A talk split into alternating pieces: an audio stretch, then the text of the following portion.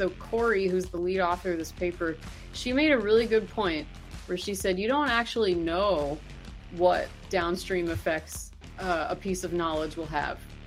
Like you could you could imagine in your head like oh I shouldn't share this because of the effect it's going to have, but you may not really be accurately predicting what that effect could possibly be. So who are you to say what the future is going to need?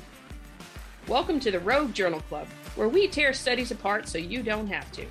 The Rogue Journal Club is a ScioSophia production, featuring long form discussions of peer reviewed studies published in academic journals and their connections to society. I'm Adrian. And I'm Gina. We'll be your hosts. A journal club is when academics at universities get together to talk about papers. But we've gone rogue. We're going to do Journal Club our way. Join us. On this episode of the Rogue Journal Club, we review and discuss the article Pro Social Motives Underlie Scientific Censorship by Scientists A Perspective and Research Agenda. The article appeared in a 2023 issue of the Proceedings of the National Academy of Sciences, and the first author is Cory Clark.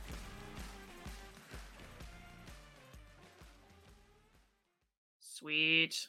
Back at it again. Here we are. one more one more before the holidays. One more before the holidays. Speaking of, Merry Christmas.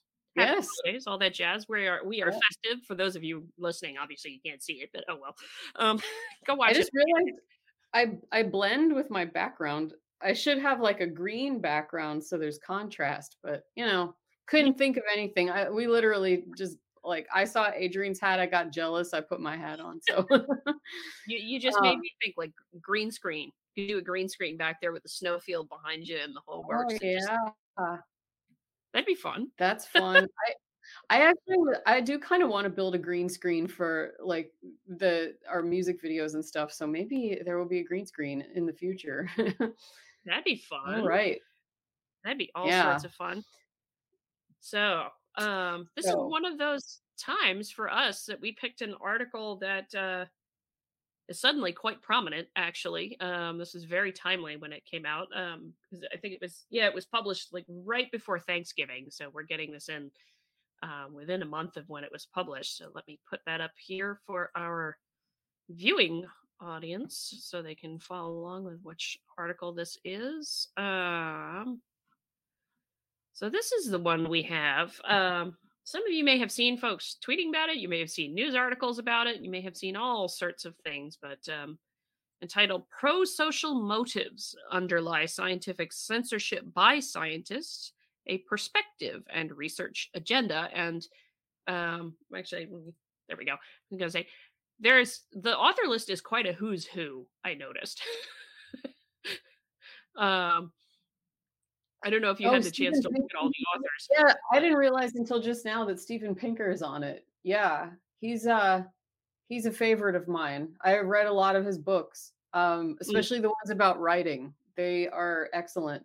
Um, and he he uh soothes my soul as a uh, a, a style curmudgeon. I'm like, ah, yes, I found my kindred spirit. But yeah, he's definitely a mind. So Mhm. um, oh, Roy Baumeister's on this paper. I didn't know he was still out there. He's controversial. He um he's the guy that wrote the popular books. Is there anything good about men? So he's um got a reputation. Huh? I did not know that he wrote that. Yeah, I actually read Is There Anything Good About Men a long time ago before I had um left the left as they say and it made me really angry. It made me very very upset and I cried actually over it and uh I think wine was involved. It was not pretty. Um and I but then there were aspects of it that just like sat with me and I said but he makes actually some good points and it's interesting now looking at it from the other side. so, yeah, No, I didn't agree. I didn't agree with everything, but I think he wrote some things in a way to be provocative because it was a popular book. And his anger toward feminists, I think I understand. Uh, at least I read anger toward feminists into the tone of the book. So, um, it may not have actually been there. I don't want to put words in his mouth, but yeah, Mm. interesting. I did not notice that until just now. I'm like, oh, well then. Yeah, Okay. no, um, yeah, and folks and folks may remember from Side Chat Saturday the name uh, Lee Jussim here, who is also one of the one of the authors, the Oh yeah. um, the famous fiddling pirate, actually on Twitter. I think he that's what his, pirate. his avatar is the dark fiddling pirate. So he's just like on That's Twitter. awesome. Um, oh, and well, the lead author is Cory Clark. She was in that call too. The blonde Mhm. girl. Yeah. Okay. Mm-hmm. So and yeah, like other folks like Musa al-Gharbi, who's a very prominent sociologist and very critical of a lot of things. He's keeping track of that kind of stuff with censorship for a while. Um, Michael Bailey, Nicole Barbaro. Uh, Nicole Barbaro, I I know because she's actually behind doing the Heterodox Academy surveys of um, of campus free speech and expression. Hmm. Uh, a few others in here. Um, like oh yes, actually, your your your friend uh, Miss Anna, uh, uh, Dr. Anna Krylov is on here. I just saw. So yeah, she definitely deal, is. deal. So this really spans the gamut because Anna Anna's a uh, chemist and Cory and Lee are both psychologists. So this really spans the gamut of who was on here professionally. Um, Yeah. like Glenn Loury is here too. So just like of all the Yeah, right. like you, this was a who's who of authors. Yep. Um, cool. There are even papers that I like. I still always have some kind of curmudgeonly, cranky thing to say about it. Hence my Karl Popper's Bulldog. Uh, wait, I'm trying to point at it. There we go. Karl Popper's Bulldog uh, subtitle. Um, but honestly, I actually like the paper and I certainly agree with where they're going with it. There were just some things that I was like sad that with the all-star author list that it wasn't better in certain ways. I can agree with that. Um, I can agree with that assessment. I thought it was very well written. Um, for the most part. Again, some little things here and there. Yeah. much like you. Right. um, with that. But I also, um, I also thought some things were perhaps a little bit lacking in not thinking about some of. Well, maybe they just didn't have space because I think PNAS has some really short, you know, really really tight um, word limits. You know, Ah, so I Yeah. think I'm not 100 percent sure if it's them or they just didn't have space. Um, you know yeah, I and?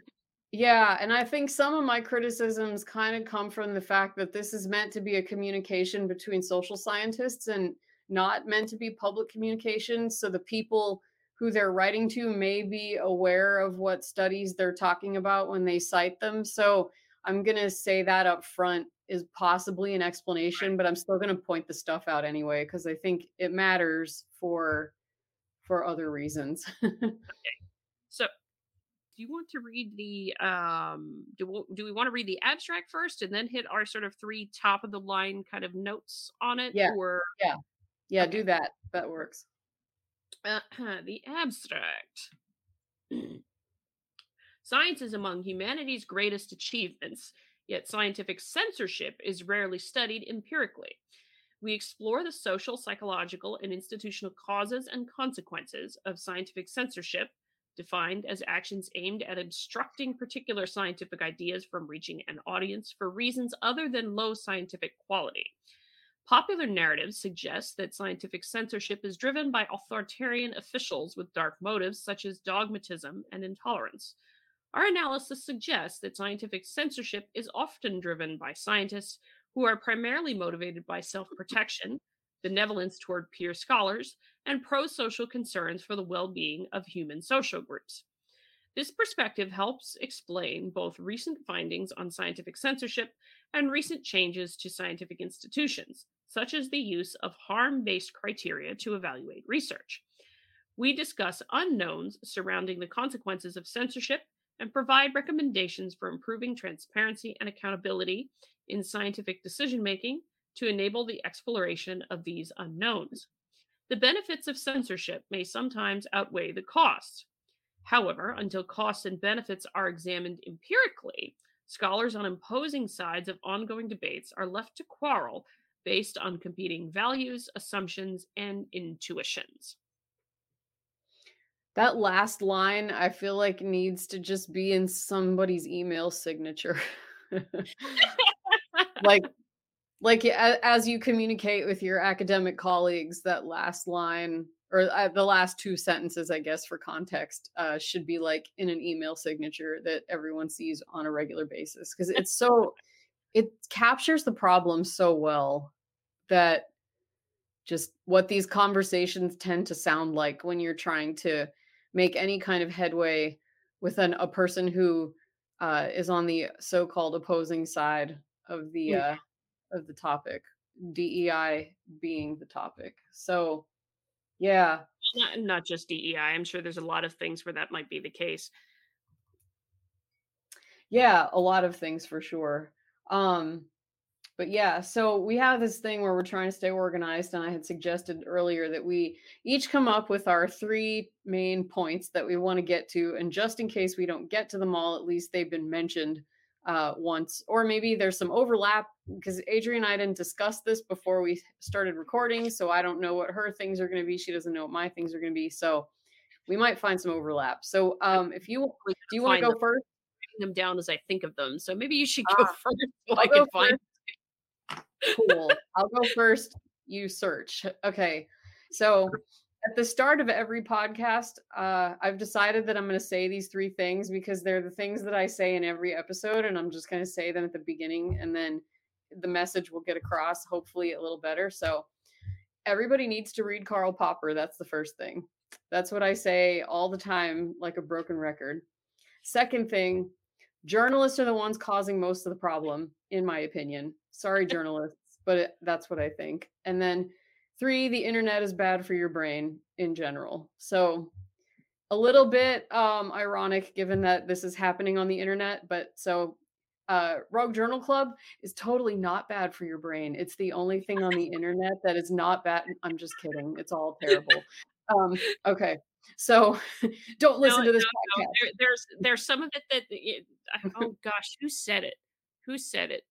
I think it was an old MythBusters episode where the host Adam Savage sent mm. something said something along the lines of nothing would be you know more th- no one would be more thrilled than i if the internet was a reliable source of information but it is simply not so it's an information minefield full of yeah. some good stuff and a whole lot of nonsense yes that is very true so yes exactly um, so my i've been rewatching mythbusters episodes Oh yeah, those are awesome. I love that show. um, a real classic of the internet.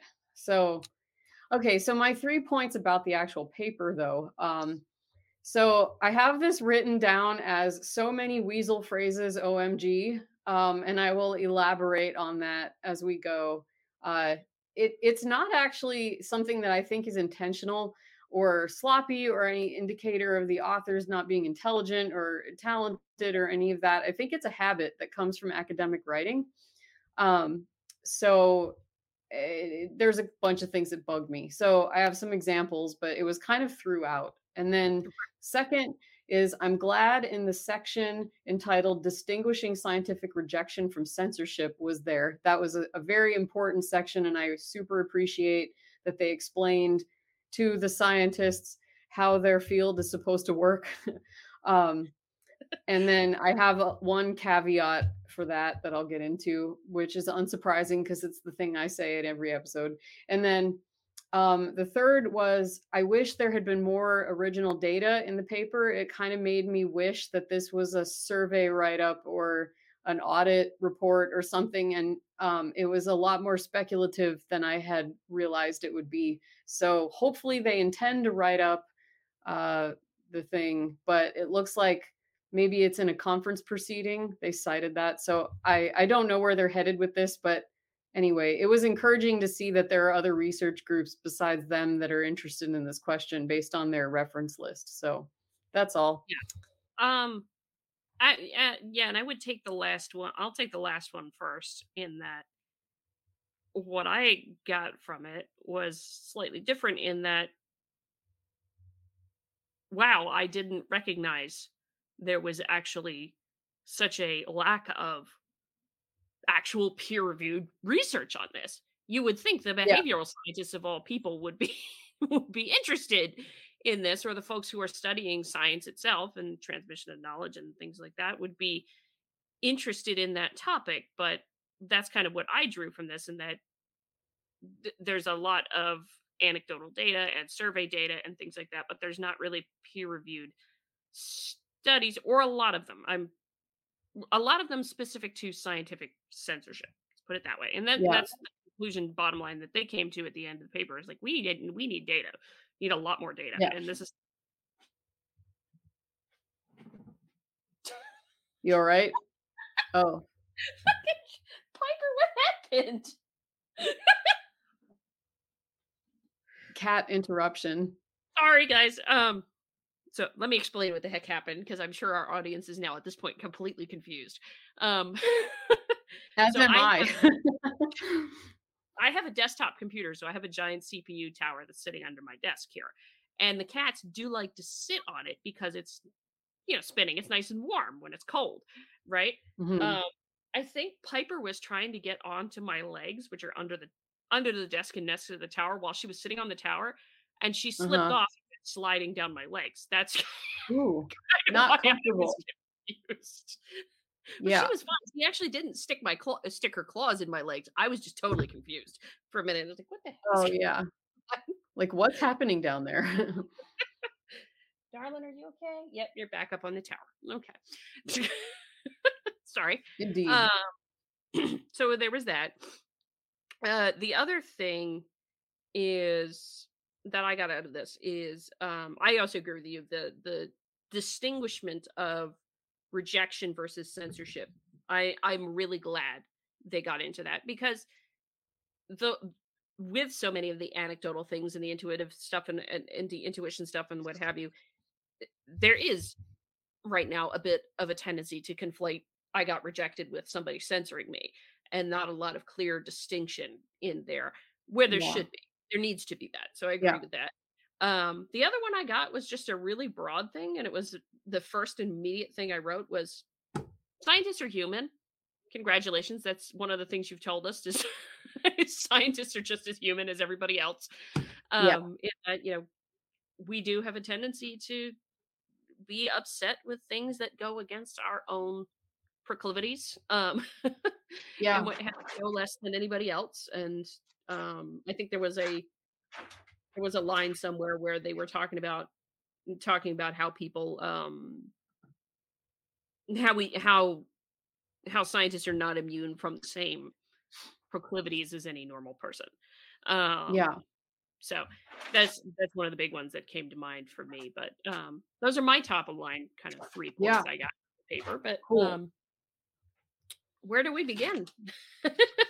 Well, I can go through my examples of the weasel phrases because that's that's something that might pop up again. So uh, I say I call them weasel phrases because they're like the things that you say, like some say this, or it is said that, or it is it is purpo- purported that, and it has sort of like a like um like a ghost as the subject, and it's not always clear like who's saying it or where that information comes from, like the claim.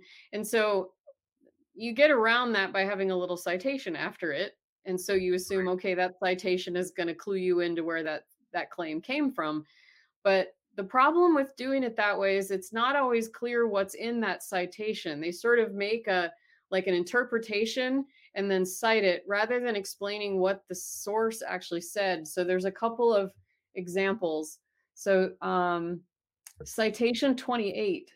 Uh let's see, where is that? It came after uh I highlighted it, I believe, in the paper.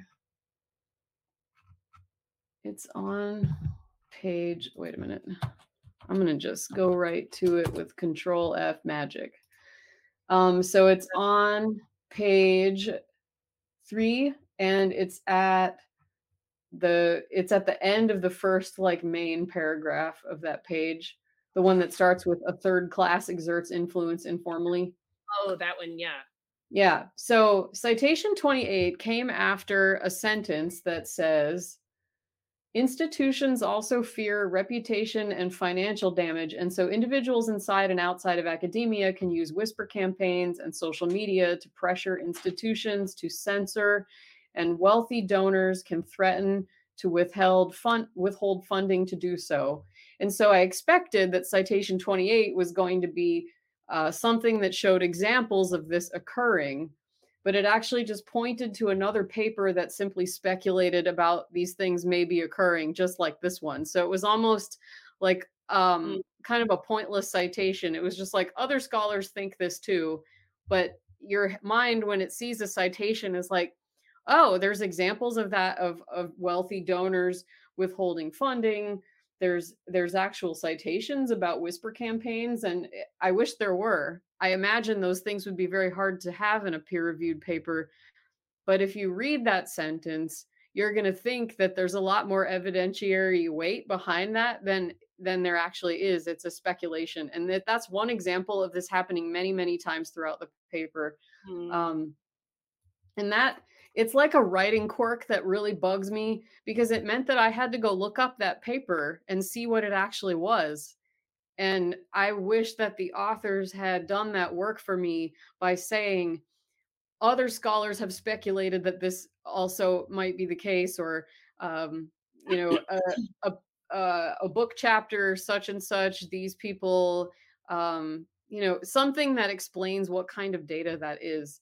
Um, and it's it's even more salient in another example which i even uh, agree with but because it feels true but i know for a fact that we don't have a lot of good hard data on it and it's at the top of the next page and it says most modern academics are politically left leaning um On a second. and that that citation number 74 i was like oh we have data on that. So i went to citation 74 and i found that it was another um, kind of uh, speculative piece and the data that they were referring to is not from that paper but it was mentioned in the paper and the two sources of data on that are jonathan haidt asking people to raise their hand at a conference publicly outing themselves as conservatives and an anonymous internet survey and as social scientists they should know how flawed such data is and if you're going to talk about it in your paper you shouldn't just say most modern academics are politically left leaning full stop as though that were like actually known. But you should mention we don't have really solid data on this but a couple of instances mentioned in such and such at all.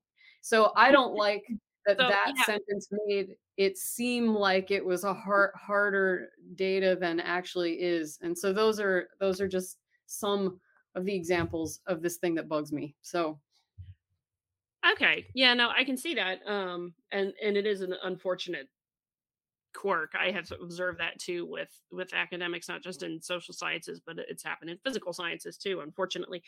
Um though I can think th- that makes it interesting to me because see, I know there are uh, particularly this one you just mentioned. I know there are studies that have explicitly surveyed what you know what what groups what are the academic leanings and i think fact matter i saw one just on twitter not too long ago um where they were actually showing that like you know there's like 56 to 0 ratio of left to right in this field or something like that. I have seen those kinds of surveys. They do Mhm. actually exist and it does support the notion that is that is here. Most Yeah. most does that um academics are politically left leaning for the most part. Um yeah i don't I think the claim I is wrong. yeah I, it strikes me that it strikes me strange that they wouldn't go find that now that you've said that because Yeah. there is data to actually support it. You didn't necessarily need this particular paper and of course obviously we'll just say this because it's distinctly possible some of the authors could watch this later um you know kind of Sure. thing. um you know if we if we have something wrong feel free to tell us you know We're- yeah we're no, i mean i know about i know about somebody that did uh, a study on academics campaign contributions and that also revealed a bias towards the left as well so it there may not be like one study showing this, but I, there's a lot of things that you could cite in a big old list um, that are, are are a little bit better than raise your hand at a conference and an anonymous internet survey. There are better sources for that information, and yeah. I point this out mostly because when I read stuff about this topic, and this is like the only topic I've read a journal article about, and probably since I left my career. So this is the only thing I've been reading papers about is like for our show. And I keep seeing this happening over and over. So I put on my far lefty hat when I read these things. And like, if I was the other side of this, what are the things that I'm going to zero in on and poke at as like a, a weak case for the problem because one of the things you really want to do when you're trying to make change like this is to make like an airtight case for what you're what you're pointing to as the problem. If you're going to write a persuasive paper like this then that's kind of what you need to do. And i just thought that was weak. If i was a lefty i would point at that and say well actually there's no way to know that actually they're left wing you know what i mean? Like that would be the thing that i would go after.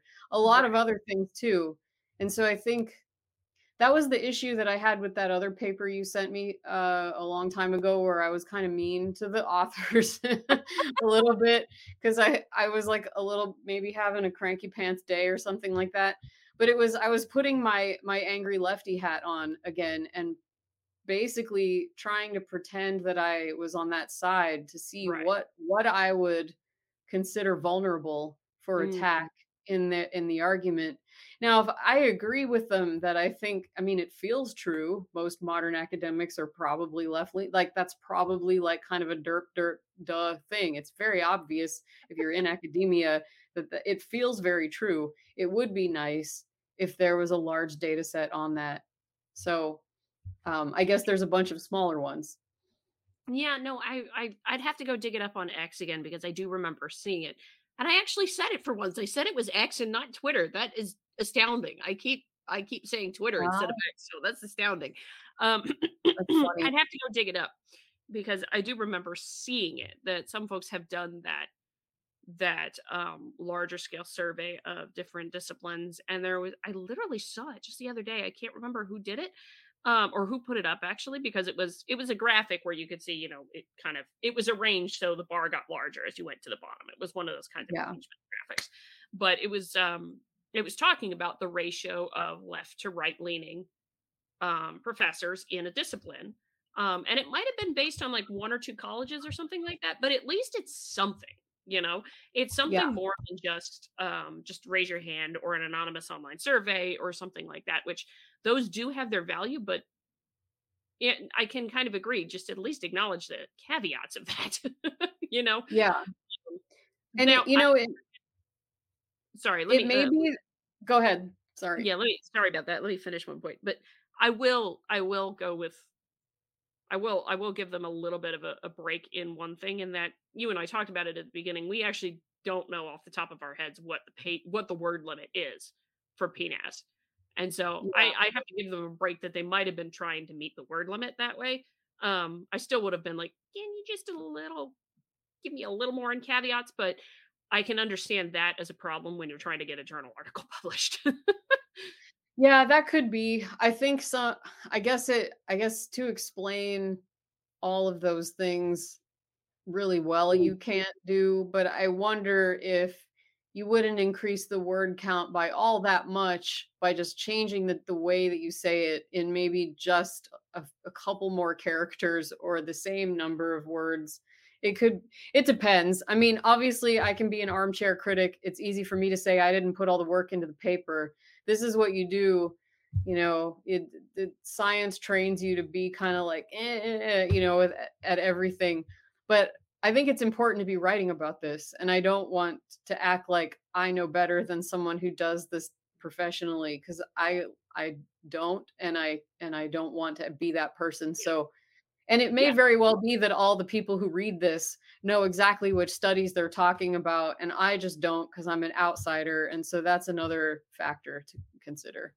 Yeah. I mean, you and I are both outsiders to this topic specifically, with the exception of, you know, both of us having having been in science at some point, um, or or still in, or how I think I'm Yeah. still a scientist. Am I still a scientist today? Yeah, you're maybe you're maybe also Santa Claus, but um, in general, in general, scientist. but um, I'm I'm science Santa. How about that? Um, yes.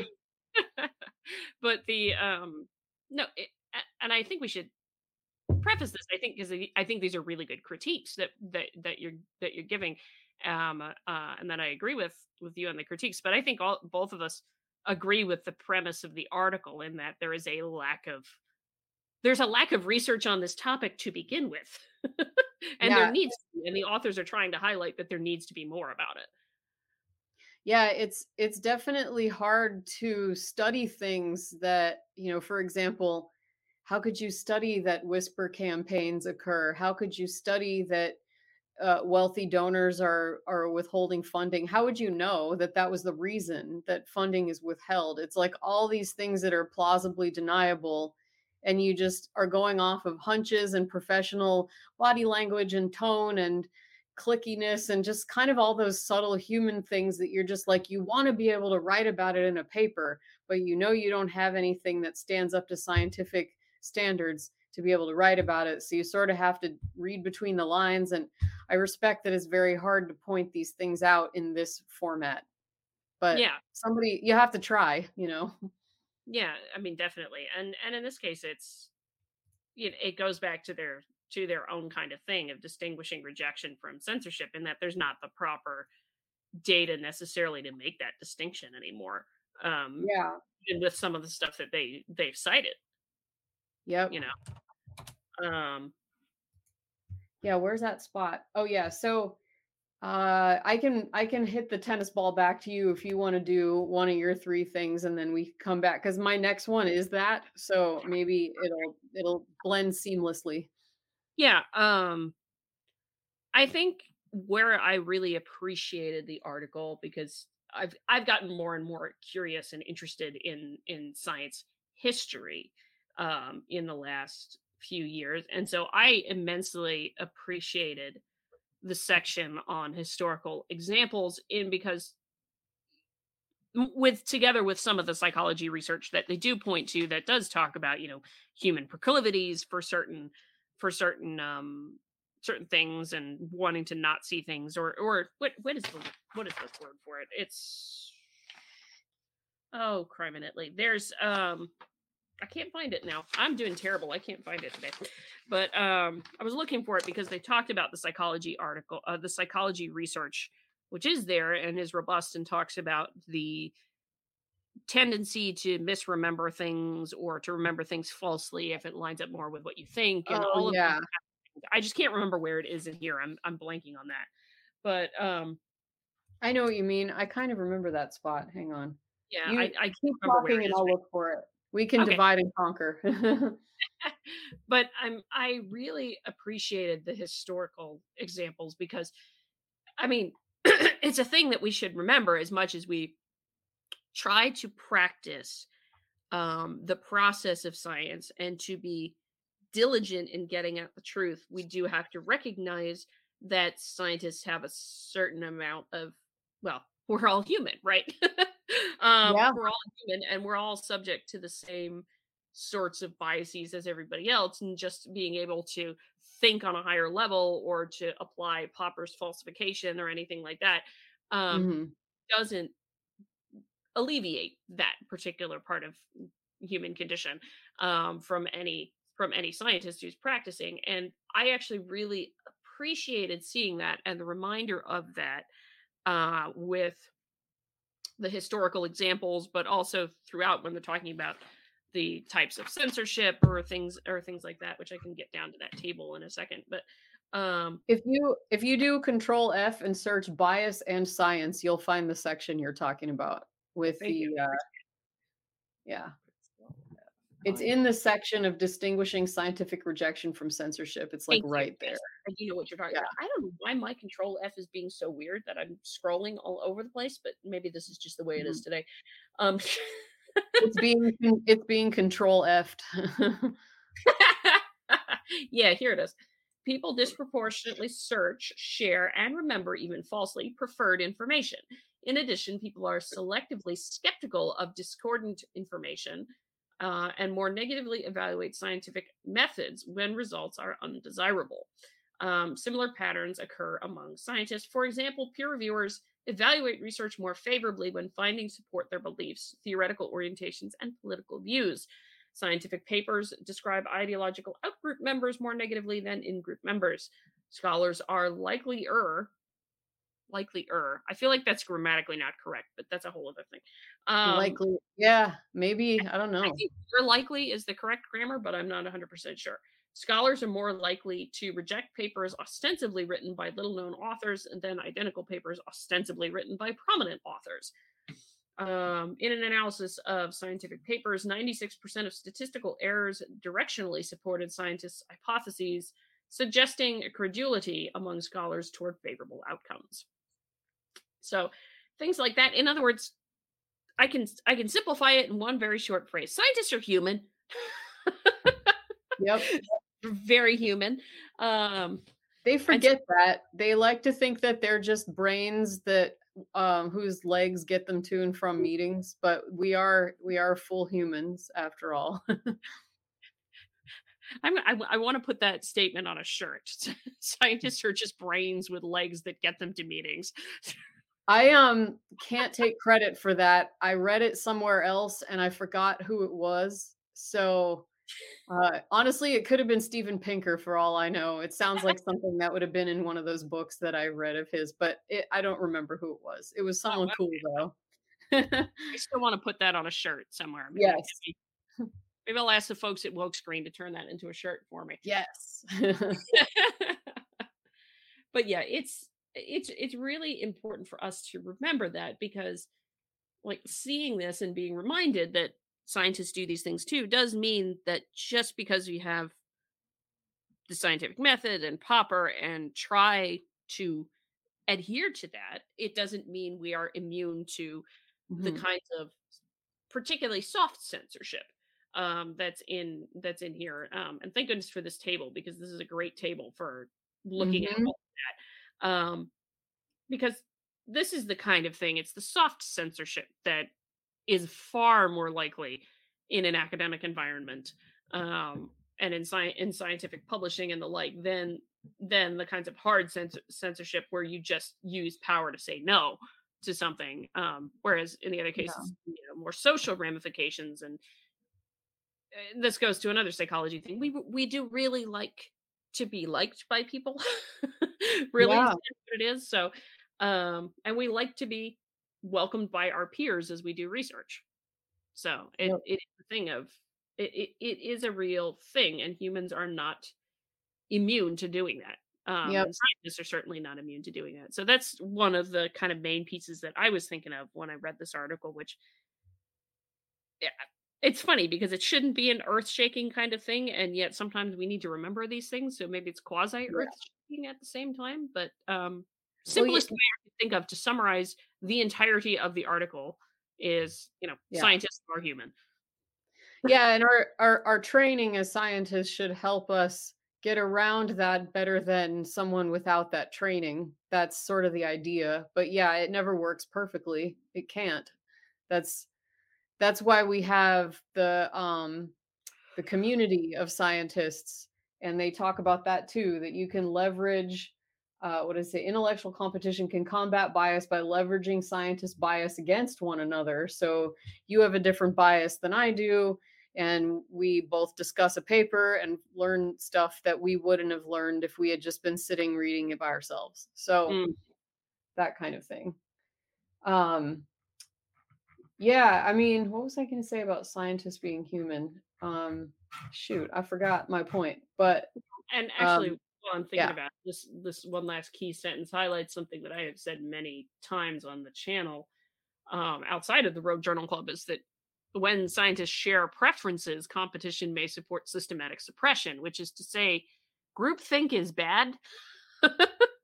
yeah.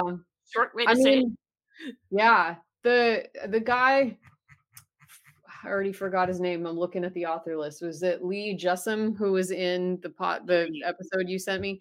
So yes. he he has the view that my husband and I share, which is uh you know, uh, this kind of intimidation and groupthink it works if you let it work. Yeah. And you know, i i realize that there's another view, or like, yeah, if you're the sole breadwinner of a family of four and your scientist career is all you know how to do, you're not going to be as willing to stick your neck out. And if you're, you know, independent and you have other sources of income, or you're you're confident that you can find another job because you're early in your career, you might be more likely to not be intimidated. But it's also a personality trait too. I think if you're attracted to the tenure track lifestyle, you may actually be a very risk averse person naturally because the idea of a job for life is very appealing to a risk averse person. And so you don't necessarily appreciate the the uh, intellectual freedom part of tenure you're more attracted to the job for life part of tenure and so Yeah. maybe that like is also why that subgroup of academics tends to be like a zip your lip kind of play by the rules i want everyone to like me kind of thing uh, i personally grew up with no one liking me so i don't really care. I'm kidding.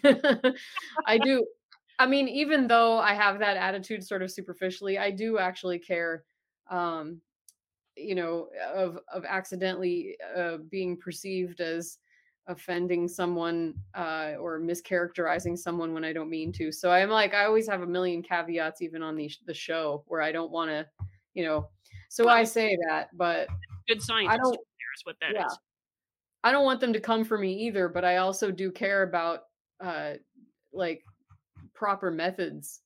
Um like as far as the Popperian critical rationality, I care a lot about that for very personal reasons and for professional reasons. So so yeah, it's important to kind of figure out how to balance that cuz you know th- this ain't the 5th grade science fair. This is your this is the future of knowledge. You're one of the, the thought leaders. If you're a scientist your your job is to pursue reality and and uh, be uncompromising. The unfettered and zealous pursuit of the truth that defines the scientists themselves as somebody's hero and somebody's villain all at the same time. yeah very true That is Oh, my speak- profound thought of the day. it was good we, there should be like a profound thought sound effect or something if if uh if kieran were here he would tell us we needed a sound effect for that If you know, maybe maybe that that'll be the Christmas present to myself as I get a soundboard for us to work with. You know, Ooh, fun yeah that feeding would be cool fun. yep. Um, I, on the truth thing though, this is where P- Popper's bulldog comes in. So it made me want to revisit what Popper said about truth. And by the way, if you read Popper, you being the listener or anyone, don't read about Popper on the internet. Read Popper's actual books because most of the internet sadly doesn't understand critical rationality. So um, they think that there's paradoxes and he has addressed all of the common criticisms in the books and there's thousands of pages of of addressing. So if you have any kind of concern or confusion it's been covered you just got to find it. So Yeah. um so he says so they they say um in the distinguishing scientific rejection from censorship i got to pull that spot up again derp derp where are you at okay there we go Scientific truths are built through the findings of multiple independent teams over time, a laborious process necessitated by the fact that nearly all papers have flaws and limitations. When scholars misattribute their rejection of disfavored conclusions to quality concerns they do not consistently apply, bias and censorship are masquerading as scientific rejection. I 100% agree with where they're going with that. I do always bristle at people saying phrases like scientific truth because it implies, at least to the casual reader and maybe many academics, that certainty can eventually be found with enough work, and it can't. And that is an unsettling reality of the Popperian logic. Um, the only way to evaluate if a scientific conclusion is worth accepting is by the method used to obtain it. But even that never means it's true. It Right. means you it means you work with what you have. So that's a little bit of like a pedantic thing, but I see it a lot in these papers that are talking about this general topic area because obviously what truth is and what conclusions we should accept and how we know things like that's a central part of this whole DEI debate. It's like how mm. do we know what's true? And we don't. But it doesn't mean that that means anything is true. It just means that the method of obtaining the knowledge matters. It's the only thing that you can look at because Yeah. we will never know if something's true. Oh, So yeah.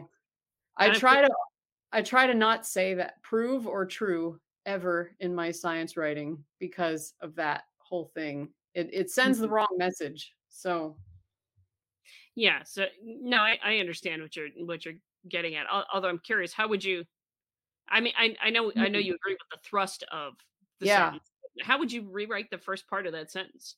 Uh, I'd probably sit here in my Word document for a while trying to hammer out something. Um, but I think it would probably be something like um, scientific knowledge is um, constantly being built upon itself through multiple independent teams over time, a laborious process, et cetera, et cetera, et cetera. And then I would add something about how, um, you know, that uh, certainty um, cannot be found, but the way to evaluate something, if it's worth accepting or if it's of high scientific quality, is how well it adheres to the critical rationality me- methodology. Um, and that matters a lot when you're talking about bias and censorship masquerading as scientific rejection, because that's a clear way to point out is this really a quality concern or is this an ideological rejection? You can see that if you look at what the person's criticisms were. If the idea is controversial, but it followed the critical rationality method, then you can accept it, even though it's uncomfortable. So to me, that that's that would have been like a more robust way of talking about that. Um, and of And course, yeah, I was going to say now that you because you mentioned it, I will I'll go down here and, and bring it and bring it to it, and that there's um there were a lot of things that they suggested that goes toward that toward being oh yeah, to provide it so that you could uh get into that so like you I think re- the the request to make it open as possible where reviews and editorial decision letters can be provided in online repositories. Yes. so that gives you an opportunity to see Oh yeah. I love all their recommendations because it does open it wide open so you can actually look at the method and the reasons. So I see that they know the beauty of the Popper stuff is he didn't invent any of this. He's just describing what scientists were already doing Mm. and put some words to it. And so it's it frustrates me when I see scientists that are writing about the critical rationality method very well, they're doing it, but then when they talk about it, it sounds wrong to me. Like it doesn't match what the actual process is. And so if we could just tighten up the way we talk about how science works, unfortunately the public's attention is on journal articles now more than ever because of the internet. And so you do have to be a little bit more careful in how you talk about that because if you say stuff like truth and prove and all that, it comes across sounding really dogmatic. And then it gives the impression that science is dogmatic, even though the process itself isn't uh, based on how the people who are succeeding at it are actually doing it. I'm Mm. sure I'm sure the authors of this paper that was an all-star list. I'm sure they know this. It's Yeah. just it, it just, just didn't there's- come across yeah. right. yeah. for uh, well and that's fair and that may be just a communications thing and lord only knows if any of you lovely authors of this paper see this feel free to leave us your thoughts and commentary or what have you and Yeah. who knows maybe after the new year one of them would be interested in being on for a side chat saturday and you could really hash that out Ooh. Yeah, that would be fun. And I'm open to them telling me that I'm a know-it-all because I kind of am sometimes. So, um, but you know, that's just I've been a lot more free with my thoughts since leaving academia, and it, it feels good to be able to be myself and say what I think about things, even if sometimes it comes across as a little cranky. I think I care a lot about these things, so I'm okay with sometimes coming across that way. Well you're talking about the channel that is raw unfiltered and informal science on youtube so i be as Yeah. cranky and you know shit on papers and glorify well not well we, Yeah. we don't shit on papers and glorify papers but we can be as cranky as we'd like to be let's put it Yep. that way in real life i'm actually a very like passive people pleaser so in a way i'm kind of uh, this is my rogue journal club alter ego in a sense so we get into critiquing Um, things, but yeah, you and I had the yeah. same commentary on the distinguishing um scientific rejection from censorship with the fact that we both liked that it was there. So Yeah, I mean, yes, thank you, authors, for saying that and for teaching your fellow scientists how science is supposed to work. and it, it's honestly nice too because quacks use that uh that line of reasoning a lot that science is closed-minded because they won't accept my kooky idea that was basically a hypothesis that I decided was true without testing it and therefore I'm being censored. I'm like, no, you're actually just being rejected because you didn't do science. You can do some science and then come back when you've done some science. So Mhm. yeah. Mhm.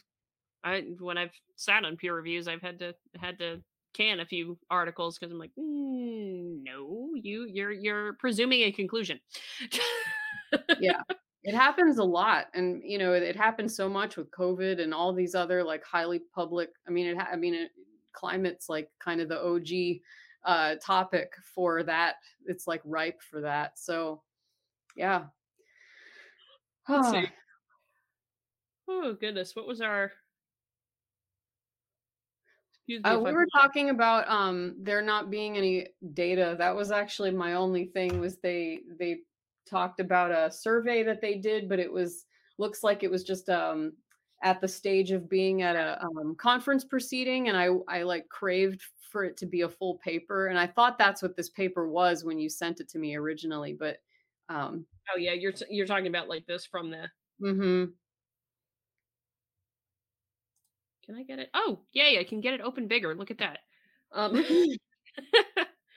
yeah, it was it was interesting, and I mean, admittedly, you got to start somewhere, right? And it, I I don't necessarily think it's a bad thing to have an, something appear in a commentary article before you've gotten the full peer review done. It may the only Mhm. danger that I could see is you might get some of the people who might be reading the commentary, maybe eventually your peer reviewers, which is kind of a problem because you've like preformed some thoughts about it. Um, so And you may find some mistakes in your method, and then you've got this thing out there, and that maybe the journalists see this, but then they don't see the correction. That's kind of a common problem. mm, But I, eh, the journalists cause a lot of problems uh, in general, so I guess you can't always speak to them. Um, they they like looking for outrage fodder, and they'll find it wherever they want to find it. So in a way, you kind of can't torture yourself with that. But I mean, it would be good if the survey had gone through peer review first to make sure that the methods that people agreed that the methods were sound. But I mean, how complicated is this a survey? I think it, it was a survey, right? Yeah, you're talking about this one, the one of the, The one of- 468 people. Uh, yeah, Yeah. from this thing. Let me see.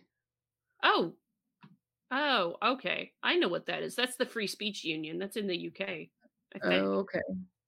No, it was a different thing. It was uh, in a more recent survey. Is the start of the sentence? So in Oh, it's FIRE's survey. I see it.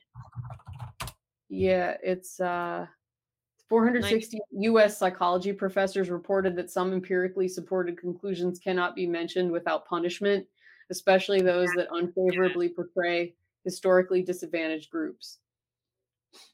Um, I don't know exactly where it is, but Um it's on page oh, I'm looking at the PDF. So it's it's in the censorship among scientists section. It's like the third paragraph, I think, third or fourth paragraph. oh, here it is. Yeah. Yeah. Um, Oh, and I guess. I was scrolling back and forth over it like ah, it says a majority of psych- of these psychology professors in this survey reported some reluctance to speak openly about their empirical beliefs. That's a strange phrase, empirical belief. Um, and feared various consequences if they were to do so. Respondents who believed taboo conclusions were true self-censored more, suggesting that professional discourse is systematically biased toward rejecting taboo conclusions. Uh, a minority of psychologists supported various punishments for scholars who reported taboo conclusions, including terminations, retractions, disinvitations, ostracism, refusing to publish their work, regardless of its merits, and not hiring or promoting them. And then compared to male psychologists, female psychologists are more supportive of punishments and less supportive of academic freedom.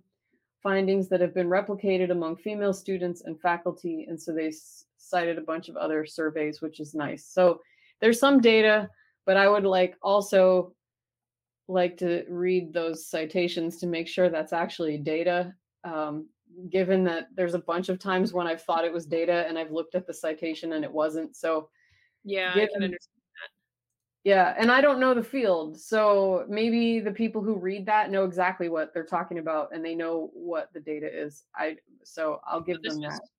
This was Cory Clark's. Cory's the lead author. It's her own presentation from the FIRE conference. Ah, okay. So it's Uh. so it's a presentation of maybe unpublished data.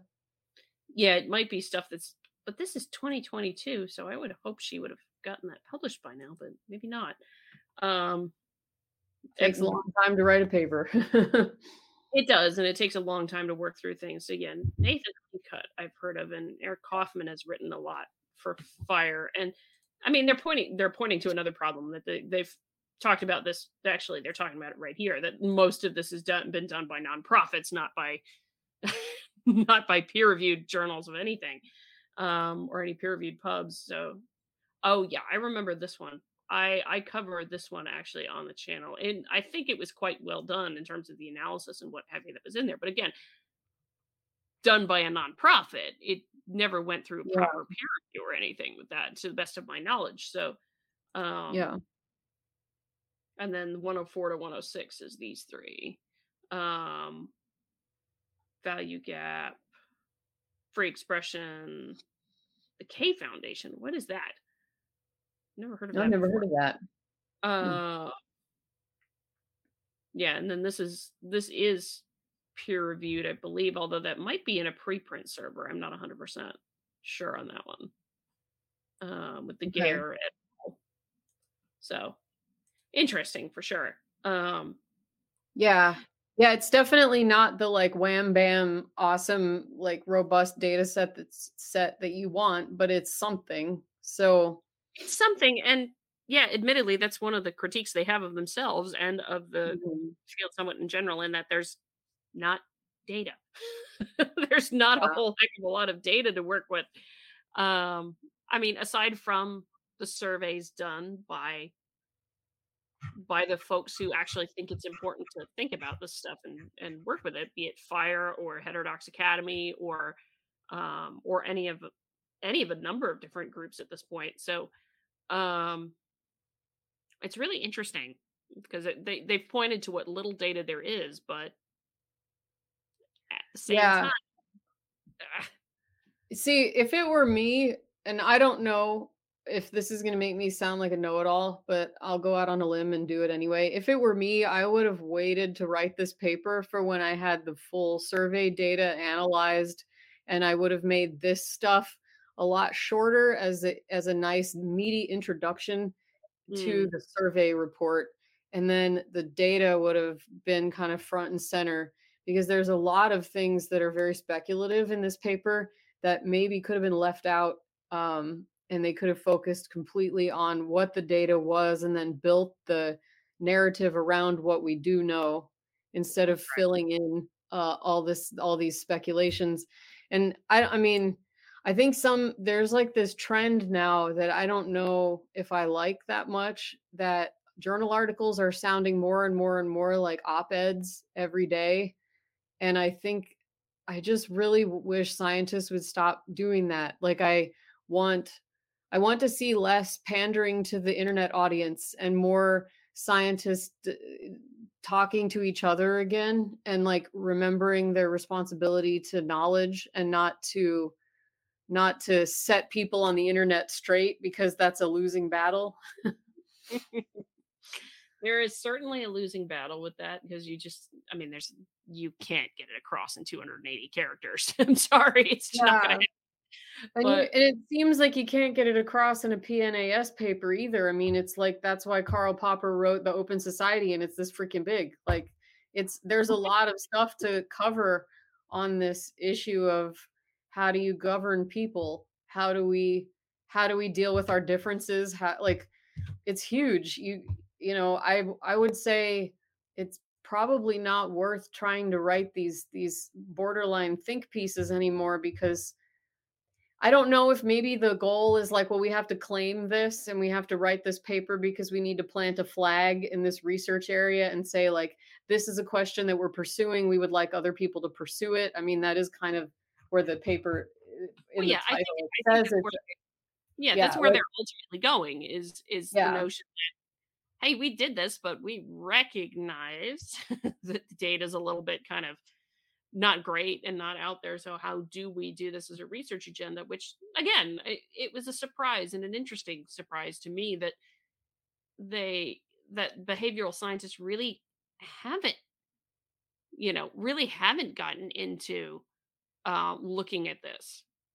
You know, Yeah. y- you think it would be more there, um, but it's not, and it goes back to I covered this a lot um, in the last couple of weeks from the time of this recording. Um,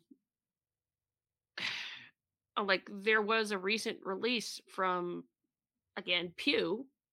Take it for what it's worth. It's a, it's Pew Research and polling, but um, they're the only ones I know of who have done decently long record recurring polling of the public with regards to how does the how well does the public trust scientists, which is has been on my mind for a while. And actually, I mean, if there was one other thing that I could add for what for what I was um thinking about is I appreciate that they actually put in a fair bit on um on that issue of what would happen um with respect to the public and the issue of trust and downstream downstream consequences for different institutions that rely upon scientific research whether they like it or not they rely it rely on it um those kinds of things um and that's the thing I've noticed with Pew. Um, the longer, longest term thing that I could really find that looks at it um, is that public trust in scientists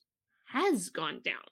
Um, it was interesting because there was a little bump in 2020, you know, during the pandemic where everybody went up a little bit. Um, and in this most recent iteration, they found that because like at 2020, at 2016, it was kind of a lowish point. Then it went up in 2020 for a little bit.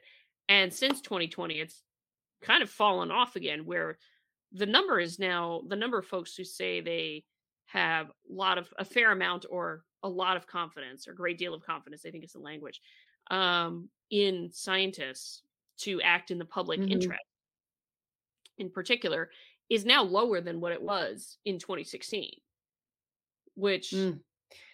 Yeah, I remember reading that 2016 report when I started my writing stuff at Blue Marble. Uh, that was a report that I started a big discussion in one of our Slack channels about whether we should consider the the rate, the percentage of people that trust scientists to be a glass half full or a glass half empty kind of pro, um, proposition. Um, and so the fact that the glass is emptied a bit more is pretty unsettling, and it kind of it kind of means that whatever SciComm is doing is not working. It's going in the wrong direction. Well, and I mean, in in light of for those of you listening to this, and you know, we're taping this um, not too long after the the hearings um, in Congress with the three university presidents and all of the discussion and consternation that has evolved since then, and a lot of my thoughts since then has have dwelt on that issue of trust, but also um, on the on what I have noticed, and I commented on this a few times on Twitter. So those of you who are following me at Twitter at the time of this recording would know that was on my mind. But um on the fact that there's nary a bit of introspection. Did you notice that there's nary a bit of introspection as to thinking, hey, maybe did we do something wrong here that people aren't Yeah. us? Yeah, no, there's definitely no introspection. I was in meetings where I would point this out and would be met with uncomfortable silence at at best. um, there's not there's almost a willfulness about not recognizing it. Like like I don't care that I'm alienating them. They are bad people and deserve to be alienated because they have the wrong viewpoint. That honestly seems to be more common of an attitude at least among science communicators and i don't know i don't know enough about the vibe in in science proper but i know that it, the science writing on the internet world that i was previously in definitely had that attitude and i remember often saying you guys we have to care what the science denying people that you call them science deniers whatever that category of people is we have to care because if we don't care and we don't try to learn what the what someone else who's not us thinks and why they come to the conclusions they come to you can hold those things in your head without agreeing with them mm. if we don't care it's going to get worse and it seems like it got worse yeah and i mean if there was a fourth thing I could add to our three, because I think we got through our three actually. Surprisingly, I think we got through them all. yeah, we got through them all in an hour. Good for us. organization. Thank you for the brilliant. That was that was a fabulous idea. So we actually have some organization because otherwise we tend to just rant. like two squirrels running around a cage. yeah. You're oh well. Actually, you know what it reminds me of is this is going to be a tangential story, but it I think it fits uh, when I was in undergrad, uh, I was walking through the courtyard one day, and uh, everybody stopped and they were all looking up at this tree. And what it turned out to be was these three hawks chasing around for one squirrel in the tree. That's kind of what That's I'm a... thinking of with some of our rants. Like one would dive this way and the crowd would duck and Oh my god. That's like a bad day for that squirrel. That's terrifying. That squirrel did eventually lose. oh, well, yeah, it happens. Circle of life. Um, um yeah, it's sad. It's, it is the one thing that I really appreciate with this article that they went into it and considered it briefly, but I think actually carefully, um, because it's only like two paragraphs where they actually get into it. Um, but briefly but carefully in actually noting you know, may also reduce public trust in science if censorship appears ideologically motivated or causes science to promote counterproductive interventions and policies. The public may reject scientific institutions and findings. Indeed, a recent investigation found that Nature's endorsement of Biden, President Biden, by the way, undermined trust both in nature and in scientists in general. Loss of trust may reduce skeptics' willingness to cooperate with scientific recommendations at crucial moments, during pandemics, for example, causing avoidable problems for public health and safety. A broader erosion of trust in institutions could have downstream consequences for liberalism, pluralism, and democracy. Censorship mm-hmm. may be particularly likely to erode trust in science in contemporary society because scientists now have other means besides academic journals to publicize their mm. findings and claims of censorship. Uh, this goes back to your internet is bad kind of notion right there. Um, mm-hmm. Um, if yeah. the public routinely finds quality scholarship on blogs, social media, and online magazines by scientists who claim to have been censored, a redistribution of authority from established scientific outlets to newer, popular ones seems likely. Given the many modes of dissemination and public availability of data, prescribing certain research areas for credentialed scientists may give extremists a monopoly over sensitive research. Scientific censorship may also reduce trust in the scientific literature among scientists, exacerbating hostility and polarization. If particular groups of scholars feel censored by their discipline, they may leave altogether, creating a scientific monoculture that stifles progress, which gets actually right back to the other thing I said before groupthink is bad. yeah.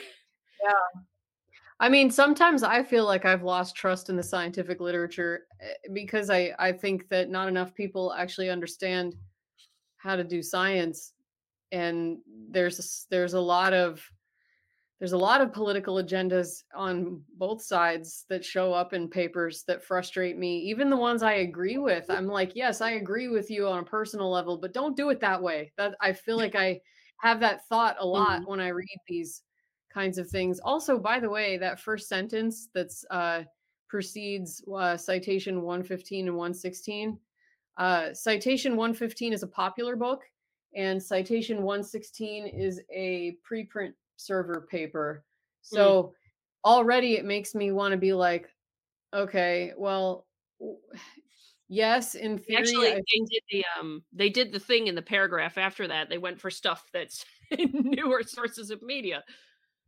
Yeah. You know. Wait, I lost it. Hold on a minute. I got to go back to where it doesn't let you go uh, hit the back button uh, on um, PDF reader. So I have to like keep searching. Okay. Yeah, they talked about that, which was nice. I'm glad that they at least explained that one. Um, nature is highly compromised, and it, it a lot of their examples are from nature. So nature nature communications, nature behavior, like, oh, look, nature is at it again. Nature is incredibly politically compromised. Like, I wouldn't say that that's representative of all journals.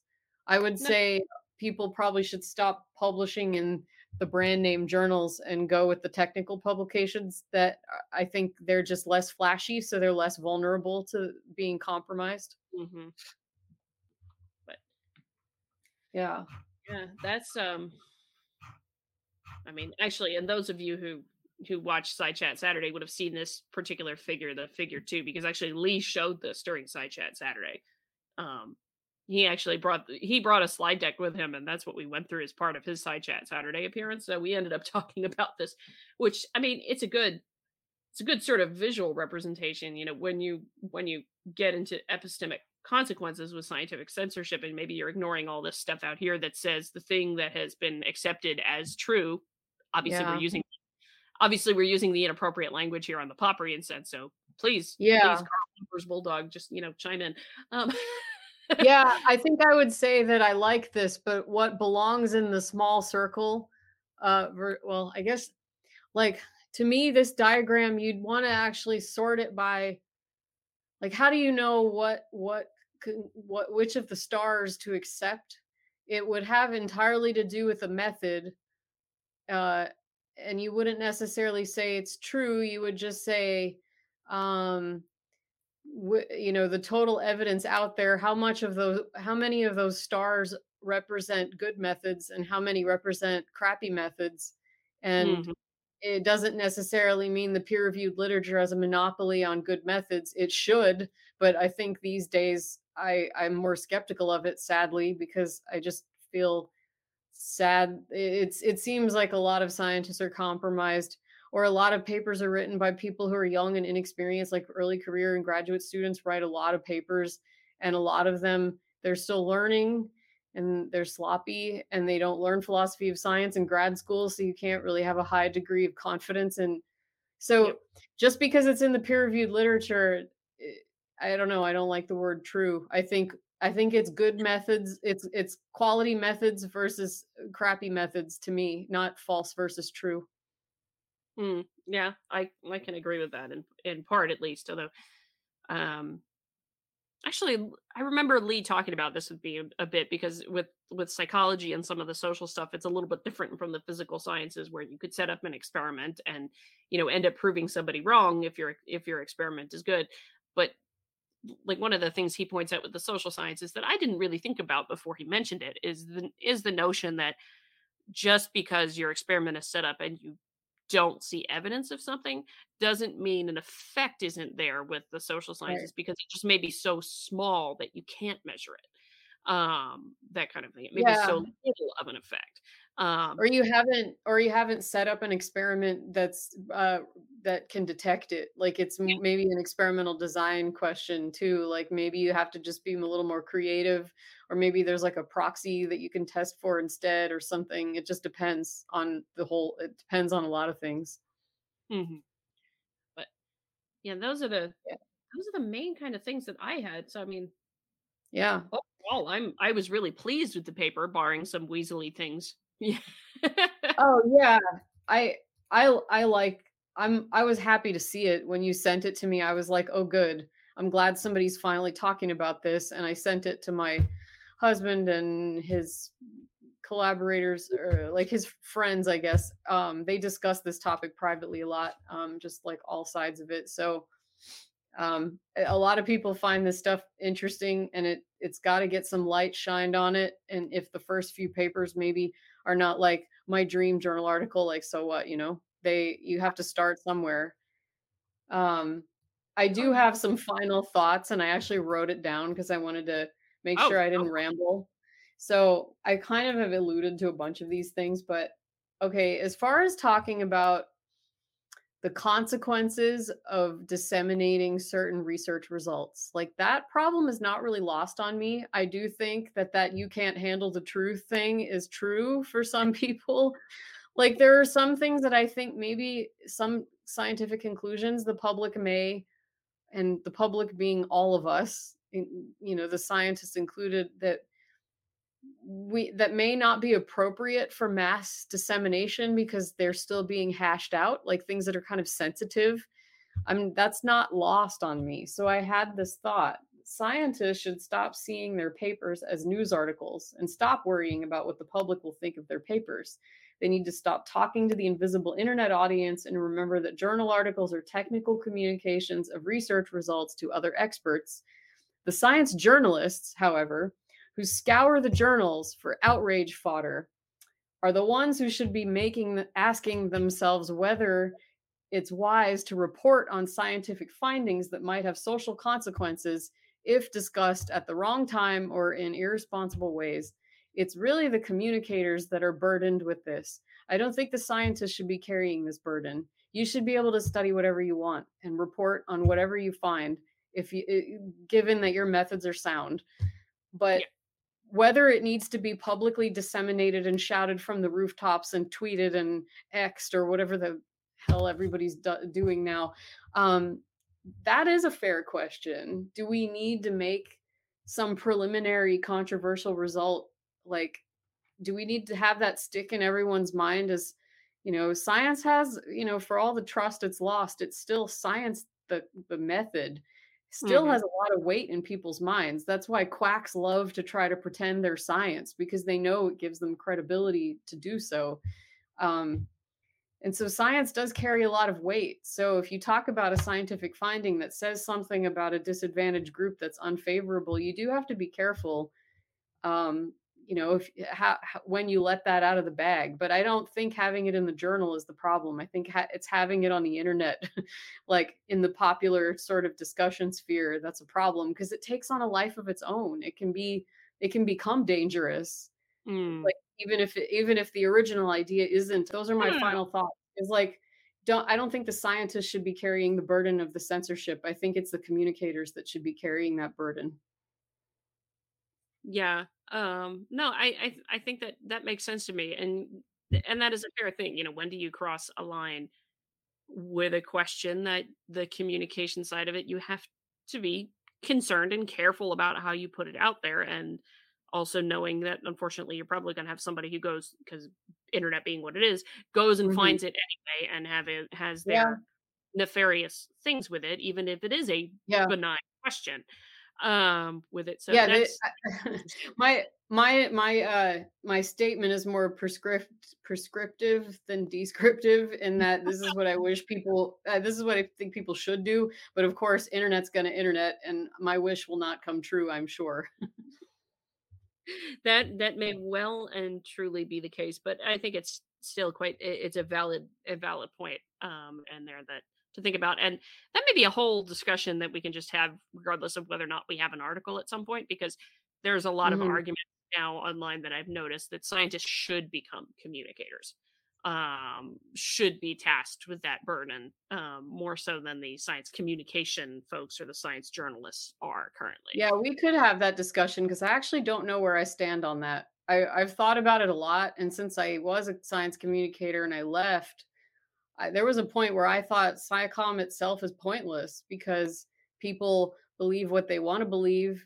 And if they want to learn about science, they'll come find you. But doing like kind of uh, one way communication, it m- maybe people don't want it.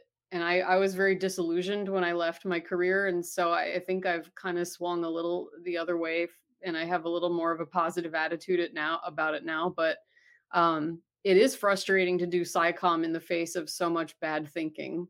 And and even among science communicators, you feel like you're kind of hitting your head against a wall.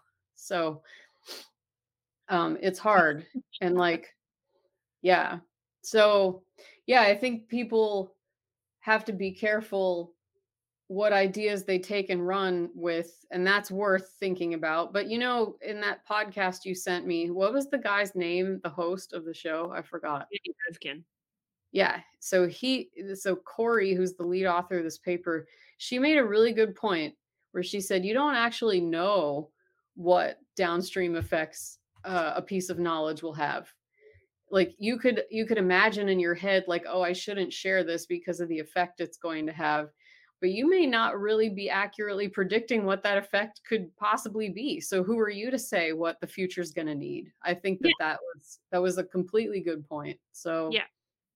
No and and that's exactly that's exactly it. As much as it's an innocuous question you will have no idea what somebody's going to do with it. And to try um, and make that guess of what somebody's going to do with it the you know you're going to be shooting it shooting in the dark for lack of a better way to describe it you, you know you can't you can't account for every possible way it could be used or misused or abused or what have you um but the, of course then the, this is where again, we, we I'll preface this in that we could probably do a whole side chat Saturday just on this topic of communication and responsibility of a scientist and all this kind mm-hmm. of innocuous, innocuous thing. But the the the thing that I'm thinking of is that think I re- yeah, my advisor actually asked me something similar to this actually on my written prelims when I was doing my dissertation and that was oh goodness that was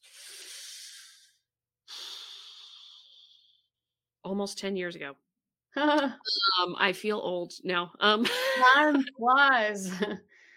yes. But, um, but yeah, the he asked me something about that in, you know, at, at what what responsibility does a scientist have for how the knowledge they produce is used or represented by others? do they yeah. have no responsibility for that or do they have a responsibility to chime up and say you know when somebody uses it wrong say no you're using it wrong here's why that's not what it says um and i think of some contextual examples like years ago with alexandria ocasio-cortez saying the world was going to end in 2030 well the the scientists involved with that because it got such to a furor with it had to come out mm-hmm. and say no that's not what our report says. Our report basically says yeah. by you know if you don't address greenhouse gas emissions by 2030 you're going to end up with this kind of consequence in 2100 yes. Well, we think so. Anyway. Yeah very different very different meaning but it got taken up by what is a very prominent con- who is a very prominent congresswoman excuse me who is a very someone who is a very prominent congresswoman and spoken incorrectly and suddenly put all over the internet. So, um, yeah. So maybe maybe we'll save that for another time, and we can do a whole thing on science communication and that sort of philosophical argument of at what point do scientists have to say nope you can't that's not correct i won't let you get away with using my knowledge that way or the knowledge that i've yeah. produced that way yep well with that uh, I am out of brain. I am out of electrons in my brain. So we uh, we can conclude if there are no other things that you would like to say. No, um, I think I think the only things that we can say is given given time of year, uh, Merry Christmas to those of you who celebrate. Um, happy holidays, Happy Hanukkah, happy Kwanzaa, all that kind of jazz. Um, happy holidays more generally. For me, it's Merry Christmas, but um, all that kind of jazz and science Santas wish you a uh, wish you a very happy holidays. I guess that's what we are this time. We're science Santas or science Santas. yeah, here. This is my my beard. There we go. um. Yeah. Yeah. That that's the all only right. thing I can. This.